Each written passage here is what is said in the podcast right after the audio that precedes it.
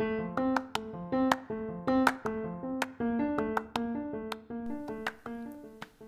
listening to Women in Politics London. Everyone, welcome. Um, I'm Jen, and I'm a board member of Women in Politics. So, Women in Politics has launched the 2020 hashtag Ask Her campaign as a part of an effort to encourage women to consider running for office in an upcoming election at any level of government. So, this campaign's primary goal is to support all women who would like to become involved with politics by sharing the experiences, perspectives, and advice of other women who have been in their shoes. So our interviews, which will be which will be shared online and cataloged as podcasts, will feature women who have previously run for office um, at various levels of government. We will hear from women who have previously served in public office, from current elected officials, and women who ran in the past.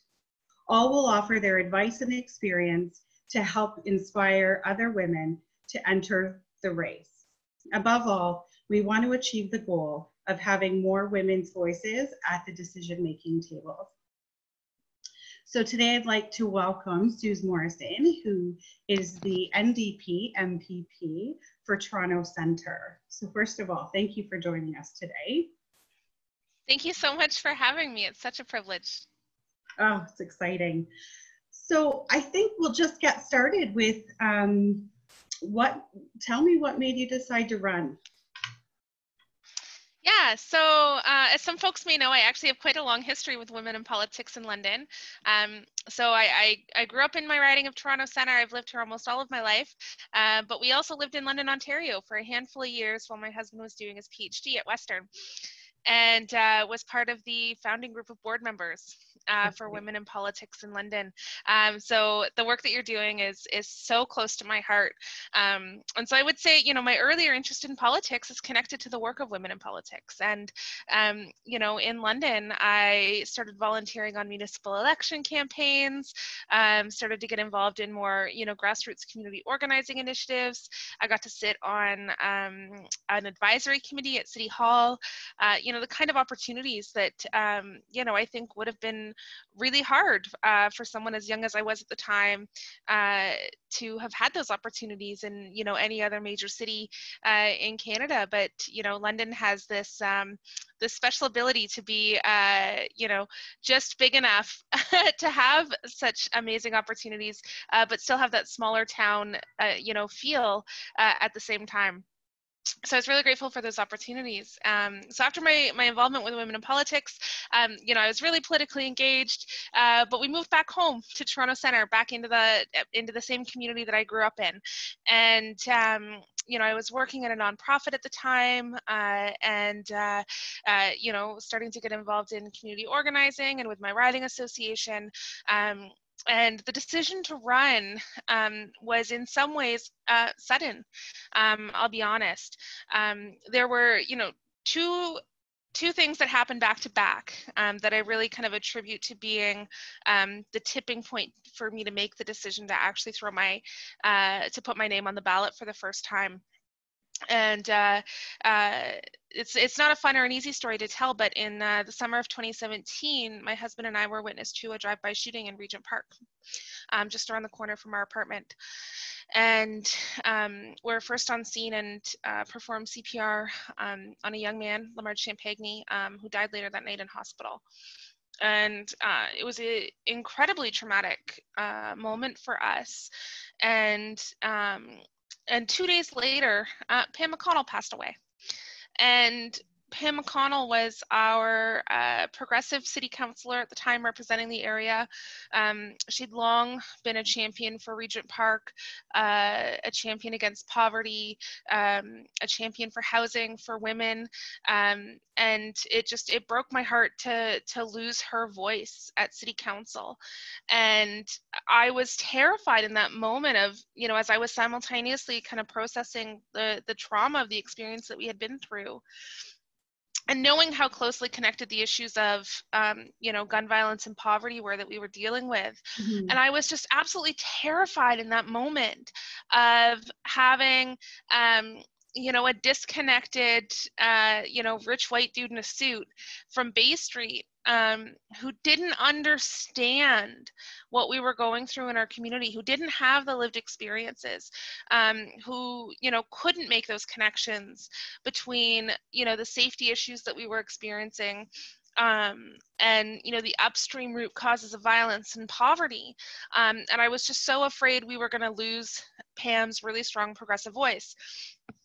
So at the same time that all of those things were going on um, Kristyn Wong-Tam, another really great progressive city councilor, um, who's now come to represent the area. Um, of course, now that the the wards were um, were amalgamated um, under the really anti-democratic um, Bill Five uh, that meddled in Toronto's municipal elections uh, in right. the middle of an election, thanks to Doug Ford. Mm-hmm but at the time she had started a, a municipal campaign school Women Win TO um, and folks had started sending me links to this application.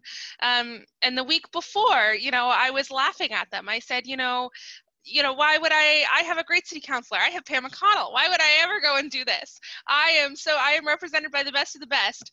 Um, and then a week later my perspective on that shifted um, and folks kept sending me the link to this campaign school. And so um, so I, I applied and I got into the program and I had a fantastic experience.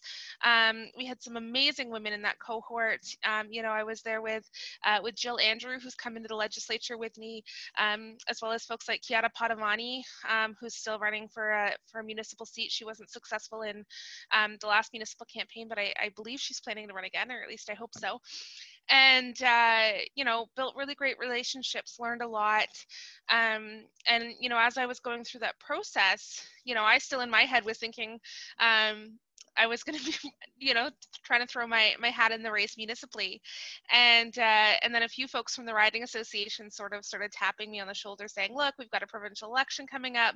Have you thought about running in the nomination?"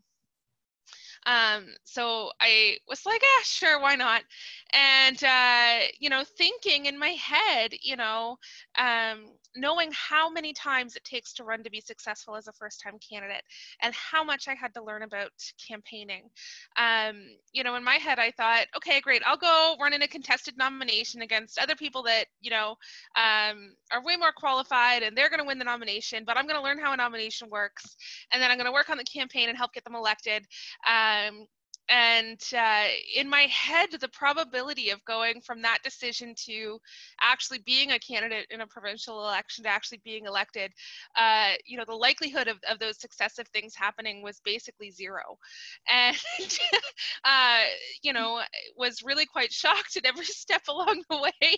Um, when i all of a sudden found myself in queens park and i it was it was like i had spun around and i wasn't quite sure how i got there. Mm. um, but uh, you know, I don't regret it for a second. It's been a bit of a wild ride, but um, you know, it it's really interesting to me how um, you know quickly your um, your willingness to say yes can change. Um, right? Like it was, um, mm-hmm. I was an absolute no until the moment that I wasn't. Um, and so it's just it's I, I, think it's it's amazing how quickly your perspective on the situation can change and um, you know all of the different um, moments in your life that culminate to setting you on a specific path you know? Yeah. That's pretty that's pretty amazing and and it's interesting because when i hear you say like you laughed you thought it was funny right? When people suggested you run and i mean you know I remember being 20 and you and you know my colleagues saying you should run to be a union rep. You're so smart and mouthy, and it's like you know, but you're like, ha ha, you know, who me? Like I wouldn't with like you said, like with all these qualified people, right? Um, so that's really that's really amazing. I wanted to circle back and ask you, what is a riding association? Yeah, so riding associations are bodies that exist um, provincially and federally right. um, to that are local um, local bodies that represent the different political parties in your specific riding. So in Toronto Centre, um, you know, we'll have a we'll have a there's a riding association for every party, um, okay. and it's how we organize ourselves. Um, and so if folks are interested in getting more involved in partisan politics, and you know i really you know the biggest advice i can give to young people is um, you know figure out don't be afraid of partisanship.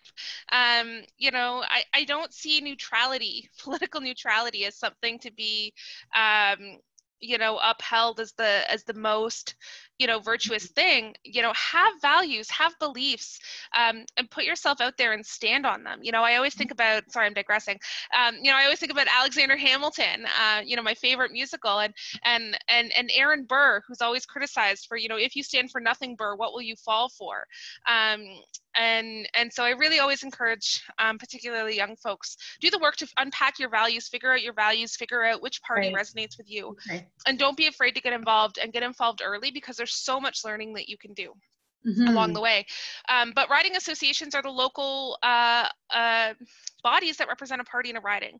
Um, and, yeah. and there's really great volunteer opportunities that you can do with those organizations. Mm-hmm. Um, you know, you can run for an executive position, um, you know, and take on a, a, a, responsibility of work within the riding association, whether that's, you know, managing the budget, doing fundraising, doing voter outreach, organizing events. Um, there's no shortage of work to be done.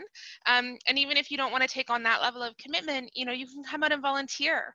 Um, you know, as and especially if you have an elected official that's in that riding, um, you know, the whole work of the riding association becomes to support that that elected official, get them reelected, um, or to support the candidate um, and identify candidates, do candidate search.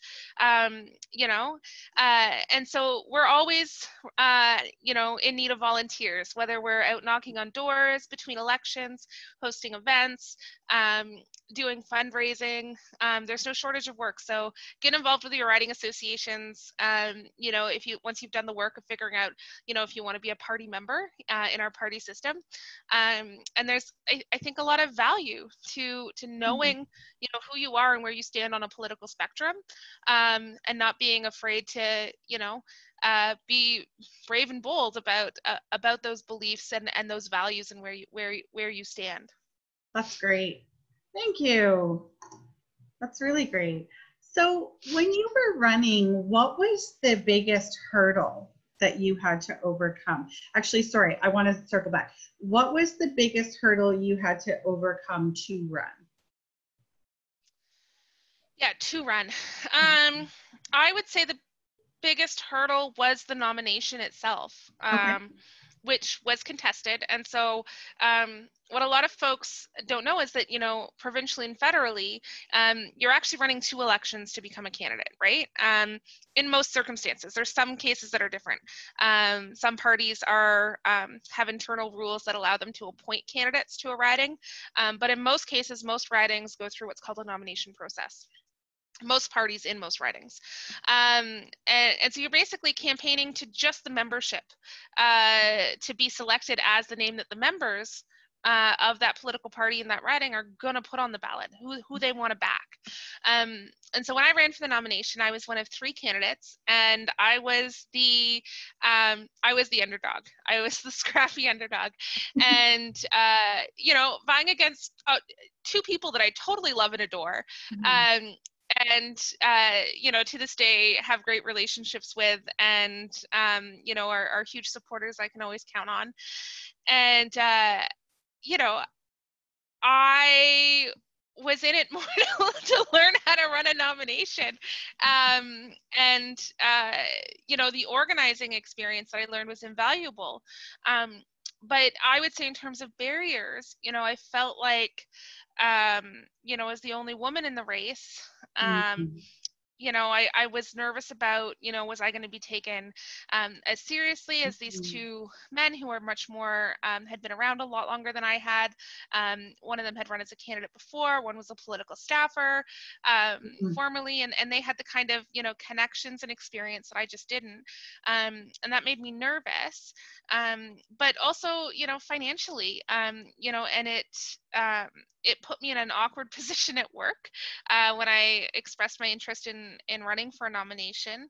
Um, and uh, you know, once I won the nomination, uh, I then immediately had to go on a leave of absence. Um, and you know, having not uh, anticipated actually winning the nomination and that being an outcome, um, I don't know that I had fully thought out the financial implications of okay. what I had signed myself up for. Right. Right. And so it was, um, you know, my husband had just finished his PhD. He was working on a postdoc. Um, you okay. know, we still both have student student loans. Um, and so, you know, as a younger woman, um, to make that commitment and have to take, you know, more than two months off work, um, unpaid to, to, to do that campaigning work.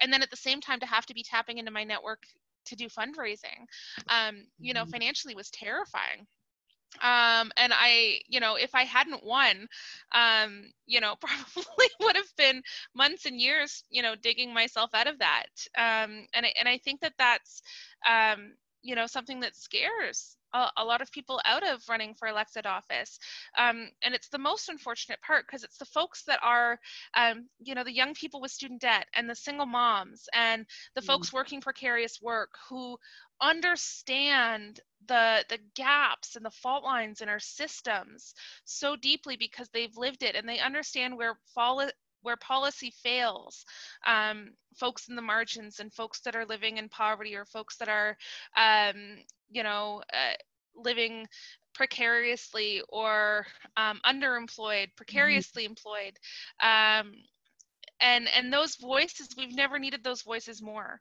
but it's yeah. becoming i think harder and harder for those voices um, to get a foot in the game because the the economic risk that you put yourself at as a candidate is mm-hmm. um, is not small um, you know and um, a lot of folks don't i think um, you know realize when when people put their names forward um, the amount of of their personal lives that get put on hold or um, you know put on pause completely right? Um, it was a really difficult task to, to undertake and i like i said i don't regret it for a second. Um, but you know the financial component was was definitely a challenge. Okay. Yeah that's that's huge like you said for a lot of people um, and the people who need to be at these decision making tables the most. Absolutely. Yeah. um, so tell me about well now now that we know that you had such a short time span to between the decision and running. Um, but tell me about your expectations of running versus like what it was really like. Yeah. Um, you know, I think my expectation of what the inside of a campaign actually felt like as a candidate uh, was a lot more glamorous than it actually was. you know, I think we like to think that it's, you know, what we see on TV, right? It's all the sexy stuff. It's, oh, yeah. you know, doing debate prep and debates and media hits and, um, you know, spending hours poring over policy and decision making. Um, and the real truth of it is, you know, um, the work that you do with your riding association, your party, in the two years leading up to a campaign is when all of that policy work gets baked in and settled on so that we're not making policy on the fly in a campaign right? So so the first thing that you take off of your to-do list is really actually any policy work. Um, you know, as a party, as a collective group of folks, you're engaging in that work year round and in the four years and the two years, especially leading up to the campaign. Um, and you're making those those platform commitments. Um, and then we're just releasing them kind of throughout the campaign to get folks excited um, and to let them know, you know, where we stand on all of these issues. So that's the first thing that you take off your to-do list, off your shoulders as a candidate. The next thing that comes off your shoulders, particularly if um, you're in a, a media-dense uh, downtown Toronto market, um, is the idea that you are going to get any media coverage on your campaign. Um, you know, unless you're running a by-election or where you're the only candidate for miles around, um, or um, you know you're in a smaller media market where you know like in london uh, where the local paper you know will pick up more coverage of you know when you've only got two or three ridings um, and two or three close races that you're watching um, you know you might get a little more attention there. Uh, in toronto I think I maybe did, you know, three media interviews the whole campaign. Um, so so take that off your shoulders as a task you think you're going to have to do. Um, and then uh, and and then you know the debates um, actually start to become um, once you start to get into a good rhythm in a campaign um, the debates actually start being one of the least useful things you can do as a candidate. And and i and it sounds weird to say i know because and, and i and i do them and i love doing them uh, because folks have a right to um, you know see how their candidates can think on their feet and respond to their policy and how well they know the policy that they're standing on. Um, but the real work that you do as a candidate is nothing but knocking on doors and making phone calls. Your job is to connect with as many voters as possible and convince them why you're the person for the job right? Um, and answer any questions that they have um, and be you know a, an available engaging person. Um, debates where so it, you know and so i'll be out knocking on doors from nine o'clock in the morning till nine o'clock at night. And if i'm not knocking on doors i'm on the phone asking for money. Those are the only two things you do. Um, you know you eat and sleep canvassing and fundraising um, and you don't do a lot of eating and sleeping. Uh, but um, no. and you don't, yeah, you don't. Um, and uh, uh, but the debates are, um, you know, they look really sexy on TV, but in person, um, you know, you might end up spending three hours in a room with 20 people that are already decided voters before they walk in the room right? Mm-hmm. you're not there to change anyone's mind. Everyone there is to support the team the team that they're there on behalf of to, to cheer you on. And so it's a fun engaging thing to do um, and an important part of the democratic process. But that three out in that same three hours if i had been out knocking on doors i could have connected with um, you know probably a hundred different voters um, and have helped people make up their mind about you know where they stand on election day.